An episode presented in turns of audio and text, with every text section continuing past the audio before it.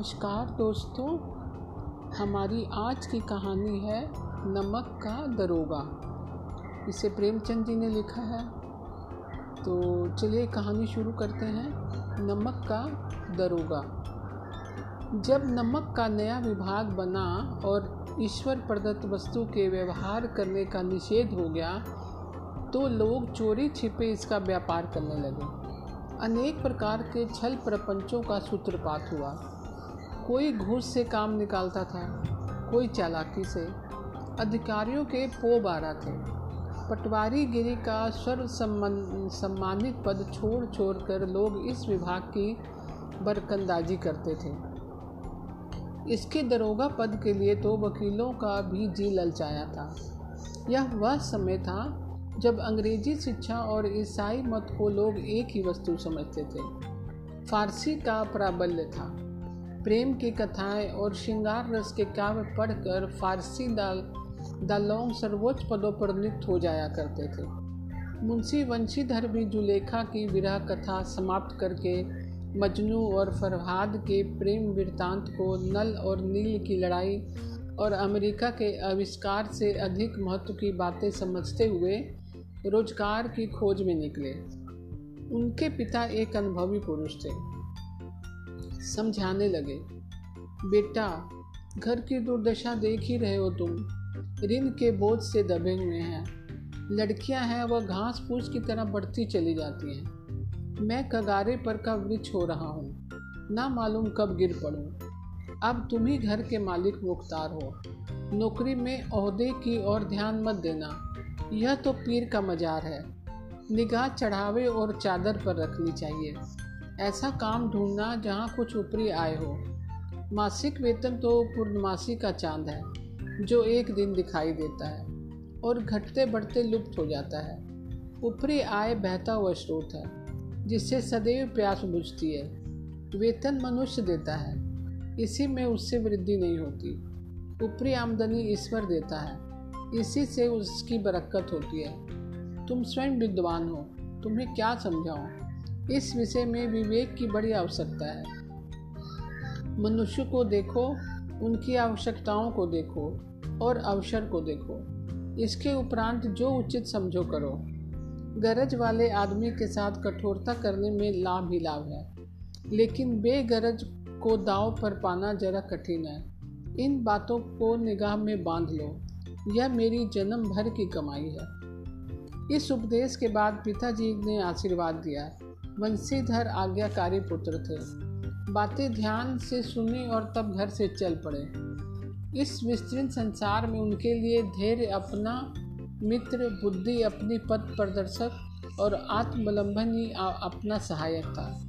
लेकिन अच्छे शकुन से चले थे, जाते ही नमक विभाग के दरोगा पद पर प्रतिष्ठित हो गए। वेतन अच्छा और ऊपरी आय का तो ठिकाना ही ना था। वृद्ध मुंशी जी के सुख संवाद मिला तो फूले ना समाये महाराज, महाजन कुछ नरम पड़े। कलवार की आशलता लहराई। पड़ोसियों के हृदय में सूल उठने लगे। जाड़े के दिन थे और रात का समय। नमक के सिपाही चौकीदार नशे में मस्त थे। मुंशी वंशीधर को यहाँ आए अभी छः महीनों से अधिक नहीं हुए थे। लेकिन इस थोड़े समय में ही उन्होंने अपनी कार्य कुशलता और उत्तम आचार से अफसरों को मोहित कर दिया था। अफसर लोग उन पर बहुत विश्वास करने लगे। नमक के दफ्तर से एक मील पूर्व की ओर जमुना बहती थी। उस पर नावों का एक पुल बना हुआ था। दरोगा जी किवाड़ बंद किए मीठी नींद से सो रहे थे। अचानक आँख खुली तो नदी के प्रवाह की जगह गाड़ियों की घर गड़ाहट तथा मल्लाहों का कोलाहल सुनाई दिया। उठ बैठे। इतनी रात गई, गाड़ियाँ क्यों नदी के पार जाती हैं? अवश्य कुछ न कुछ गोलमाल है। तर्क ने भ्रम को पुष्ट किया। वर्दी पहनी तमचा जेब में रखा और बात की बात में घोड़ा बढ़ाए हुए पुल पर आ पहुँचे। गाड़ियों की एक लंबी कतार पुल के पार जाती दिखी। डांट कर पूछा, किसकी गाड़ियाँ हैं? थोड़ी देर तक सन्नाटा रहा। आदमियों में कुछ खाना फुसी हुई। तब आगे वाले ने कहा, पंडित आलोपी दीन की। कौन पंडित आलोपी दीन? दातागंज के। मुंशी वंशीधर चौके। पंडित आलोपी दीन इस इलाके के सबसे प्रतिष्ठित जमींदार थे। लाखों रुपए का लेन देन करते थे। इधर छोटे से बड़े कौन ऐसे थे जो उनके ऋणी ना हो? व्यापार भी बड़ा लंबा चौड़ा था। बड़े चलते पुरजे आदमी थे। अंग्रेज़ अफसर उनके इलाके में शिकार खेलने आते और उनके मेहमान होते। बारहों मास सदा व्रत चलता था। मुंशी जी ने कुछ पूछा, गाड़ियाँ कहाँ जाएँगी? उत्तर मिला, कानपुर। लेकिन इस प्रश्न पर कि इनमें क्या है, सन्नाटा छा गया। दरोगा साहब का संदेह और भी बढ़ा। कुछ देर तक उत्तर की बाट देखकर वह ज़ोर से बोले, क्यों गूँगे हो गए हो? हम पूछते हैं, इसमें क्या लदा है? जब इस बार भी कोई उत्तर ना मिला तो उन्होंने घोड़े को एक गाड़ी से मिलाकर बोरे को टटोला। भ्रम दूर हो गया। यह नमक के ढेले थे। पंडित आलोपी दीन अपने सजीले रथ पर सवार कुछ सोते, कुछ जागते चले आते थे। अचानक कई गाड़ी वालों ने घबराए हुए आकर जगाया और बोले, महाराज दरोगा ने गाड़ियाँ रोक दी हैं और घाट पर खड़े आपको बुलाते हैं। पंडित आलोपी दीन का लक्ष्मी जी पर अखंड विश्वास था। वह कहा करते थे कि संसार का तो कहना ही क्या? स्वर्ग में भी लक्ष्मी का ही राज है। उनका यह कहना यथार्थ ही था। न्याय और नीति सब लक्ष्मी के ही खिलौने हैं। उन्हें वह जैसे चाहते हैं नचाती है। लेटे ही लेटे गर्व से बोलो, चलो हम आते हैं। यह कहकर पंडित जी ने बड़ी निश्चिंता से पान के बीड़े लगाकर खाए। फिर लिहाफ फोड़े हुए दरोगा के पास आकर बोले, बाबूजी, आशीर्वाद। कहिए, हमसे ऐसा कौन सा अपराध हुआ कि गाड़ियाँ रोक दी गई?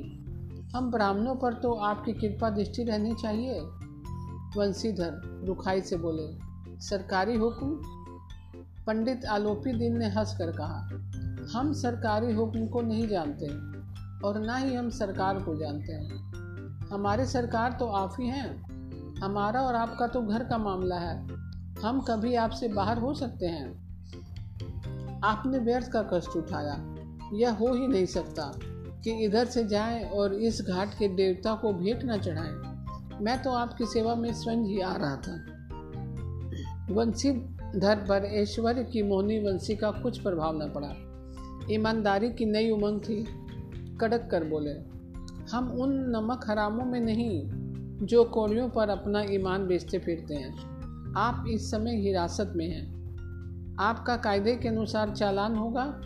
बस मुझे अधिक बातों की फुर्सत नहीं। जमादार बदलू सिंह, तुम इन्हें हिरासत में ले चलो। मैं हुक्म देता हूँ। पंडित आलोपी दीन स्तंभित हो गए। गाड़ी वालों में हलचल मच गई। पंडित जी के जीवन में कदाचित यह पहला ही अवसर था कि पंडित को ऐसी कठोर बातें सुननी पड़े। बदलू सिंह आगे बढ़ा, किंतु रोब के मारे वह यह साहस न हुआ कि उनका हाथ पकड़ सके। पंडित जी ने धर्म को धन का ऐसा निरादर करते कभी न देखा था। विचार किया कि यह अभी उद्दंड लड़का है, माया मोह के जाल में नहीं पड़ा है, अल्लड़ है, झिझकता है। बहुत दीन भाव से बोले, बाबू साहब, ऐसा न कीजिए, हम मिट जाएँगे। इज़्ज़त धूल में मिल जाएगी। हमारा अपमान करने से आपके हाथ क्या आएगा? हम किसी तरह आपसे बाहर थोड़े ही हैं वंशीधर ने कठोर स्वर में कहा। हम ऐसी बातें नहीं सुनना चाहते। आलोपी दिन ने जिस सहारे को चट्टान समझ रखा था, वह पैरों के नीचे खिसकता हुआ मालूम हुआ।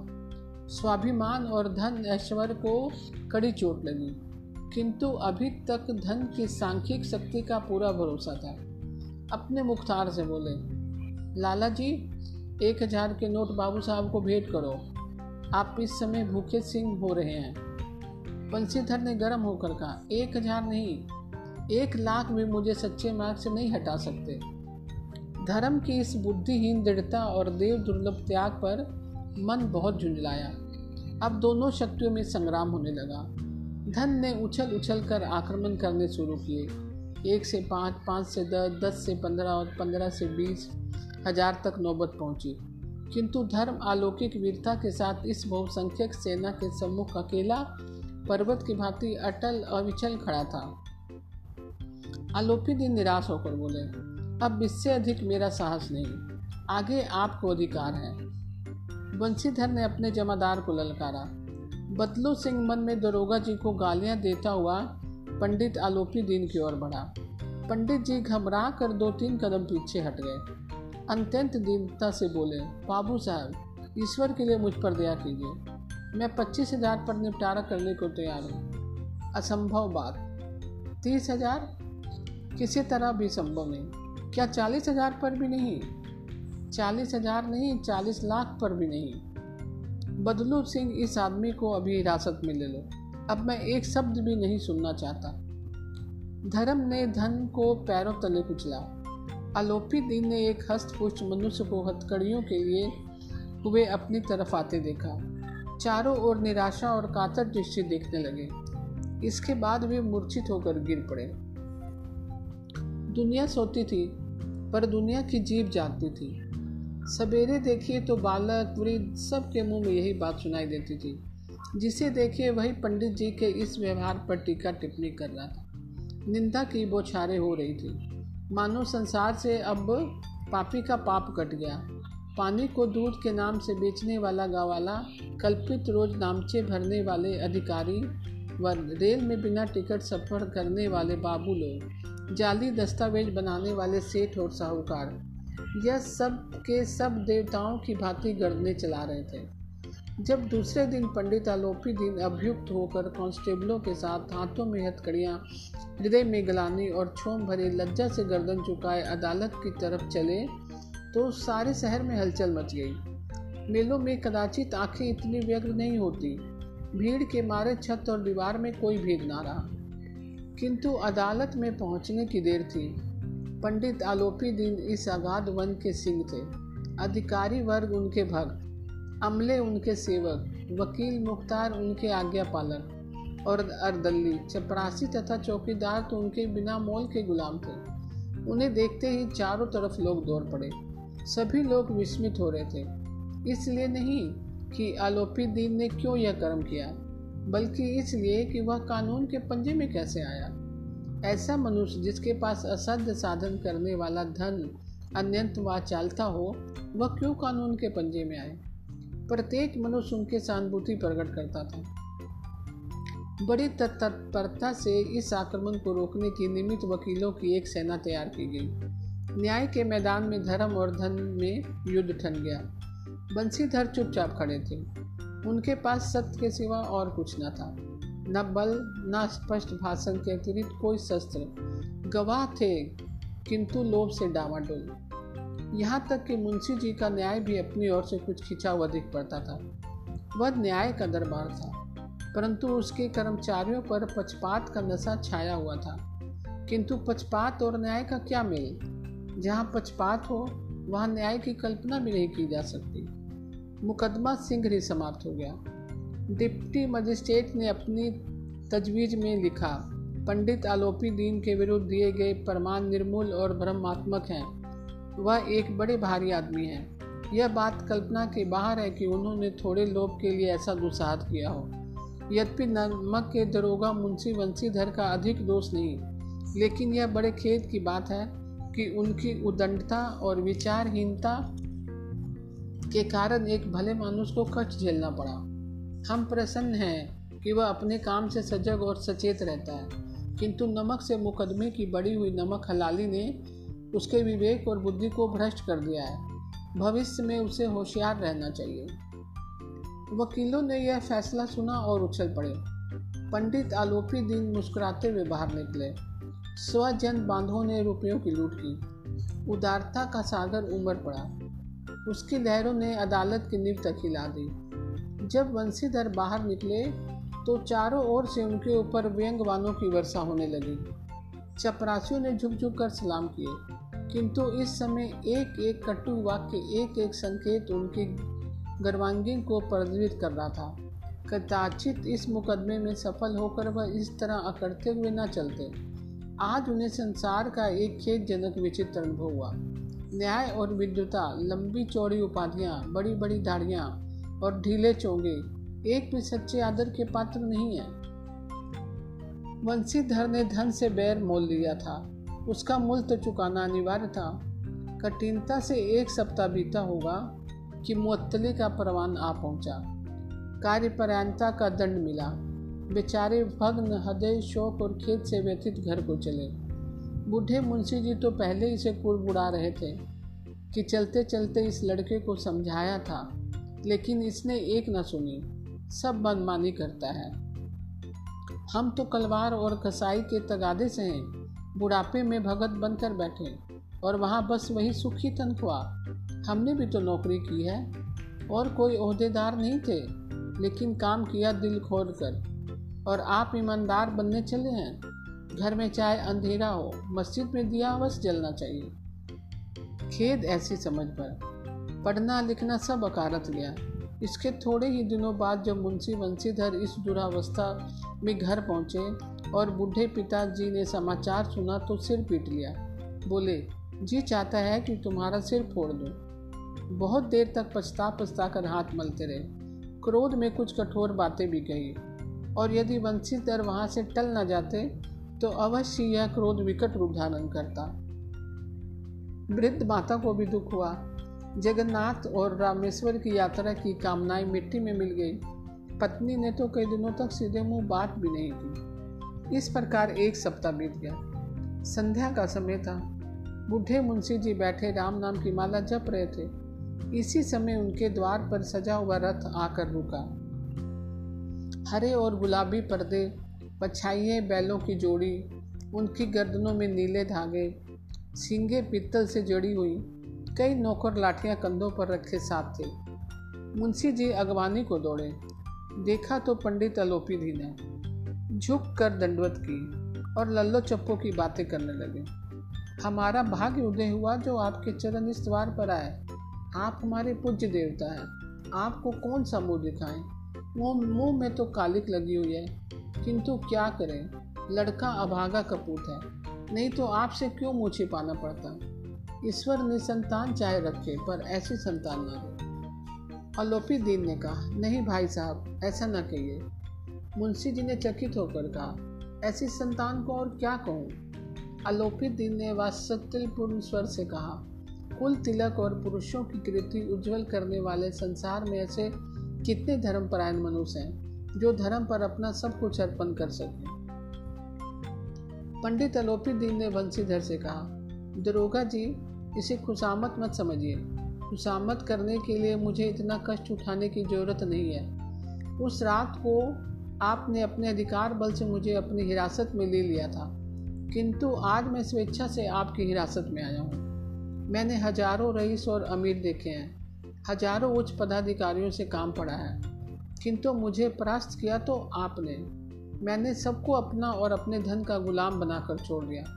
मुझे आज्ञा दीजिए कि मैं आपसे कुछ नहीं करूँ। बंसीधर ने आलोपी दिन को आते देखा तो उठकर सत्कार किया। किंतु स्वाभिमान से ही समझ गई कि यह महाशय मुझे लज्जित करने और जलाने आए हैं। क्षमा प्रार्थना की चेष्टा नहीं की। वरन उन्हें अपने पिता की यह ठकुर सुहाती की बात असहा ही प्रतीत हुई। पर पंडित जी की बातें सुनी तो मन की मैल मिट गई। पंडित जी की ओर उड़ती हुई दृष्टि से देखा। सद्भाव झलक रहा था। गर्व ने लज्जा के सामने सिर झुका दिया शरमाते हुए बोले, यह आपकी उदारता है जो ऐसा कहते हैं। मुझसे जो कुछ अनिवय अभिनय हुई उसे क्षमा कीजिए। मैं धर्म की बेड़ी में जकड़ा हुआ था। नहीं तो वैसे मैं आपका दास हूँ। जो आज्ञा होगी वह मेरे सिर माथे पर। आलोपी दिन ने विनित भाव से कहा, नदी तट पर आपने मेरी प्रार्थना नहीं स्वीकार की थी, किंतु आज स्वीकार करनी पड़ेगी। बंसीधर बोले, मैं किस योग हूँ? किंतु जो कुछ सेवा मुझसे हो सकेगी, उसमें त्रुटि ना होगी। आलोपी दिन ने एक स्टाम्प लगा हुआ पत्र निकाला और उसे बंसीधर के सामने रखकर बोले, इस पद को स्वीकार कीजिए और अपने हस्ताक्षर कर दीजिए। मैं ब्राह्मण हूँ। जब तक यह सवाल पूरा ना कीजिएगा, द्वार से ना हटूँगा। मुंशी वंशीधर ने उस कागज़ को पढ़ा तो कृतज्ञता से आँखों में आँसू भर आए। पंडित आलोपी दीन ने उनको अपनी सारी जायदाद का अस्थाई मैनेजर नियुक्त किया था। छः हज़ार वार्षिक वेतन के अतिरिक्त रोज़ाना खर्च। सवारी के लिए घोड़ा रहने के लिए बंगला नौकर चाकर मुफ़्त। कंपित स्वर में वे बोले पंडित जी मुझमें इतना सामर्थ्य नहीं कि मैं आपकी उदारता की प्रशंसा कर सकूँ, किंतु ऐसे ऊँचे पद के योग्य भी नहीं हूँ। आलोपी दिन हंस कर बोले मुझे इस समय एक अयोग्य मनुष्य की ही ज़रूरत है। बंसीधर ने गंभीर भाव से कहा यो तो मैं आपका दास हूँ। आप जैसे कृतिवान सज्जन पुरुष की सेवा करना मेरे लिए सौभाग्य की बात है। किंतु मुझ मुझमें न विद्या, न बुद्धि, न स्वभाव, जो इन त्रुटियों की पूर्ति कर देता है। ऐसे महान कार्य के लिए बड़े मर्मज्ञ अनुभवी मनुष्य की ज़रूरत है। अलोपी दीन ने कलमदान से कलम निकाली और उसे वंशीधर के हाथ में देकर बोले, ना मुझे विद्युता की चाह है, न अनुभव की, ना मर्मज्ञता की, ना कार्य कुशलता की। इन गुणों के महत्व का परिचय मैं खूब पा चुका हूँ। अब सौभाग्य और सुअवसर ने मुझे वह मोती दे दिया है, जिसके सामने योग्यता और विद्युता की चमक फीकी पड़ जाती है। यह कलम लीजिए, अधिक सोच विचार ना कीजिए, दस्तखत कर दीजिए। परमात्मा से यही प्रार्थना है कि वह आपको सदैव वही नदी के किनारे वाला बेमुरवत उद्दंड, कठोर, परंतु धर्मनिष्ठ दरोगा बनाए रखे। वंशीधर की आँखें डबडबाई। हृदय के संकुचित पात्र में इतना एहसान ना समा सका। एक बार फिर पंडित जी की ओर भक्ति और श्रद्धा की दृष्टि से देखा और कांपते हुए हाथों से मनेजरी पर हस्ताक्षर कर दिए। आलोपी दीन ने प्रफुल्लित होकर उन्हें गले लगा लिया। तो दोस्तों, आपको यह कहानी कैसी लगी? मैं कल फिर एक नई कहानी के साथ उपस्थित होंगी तब तक के लिए नमस्कार दोस्तों। you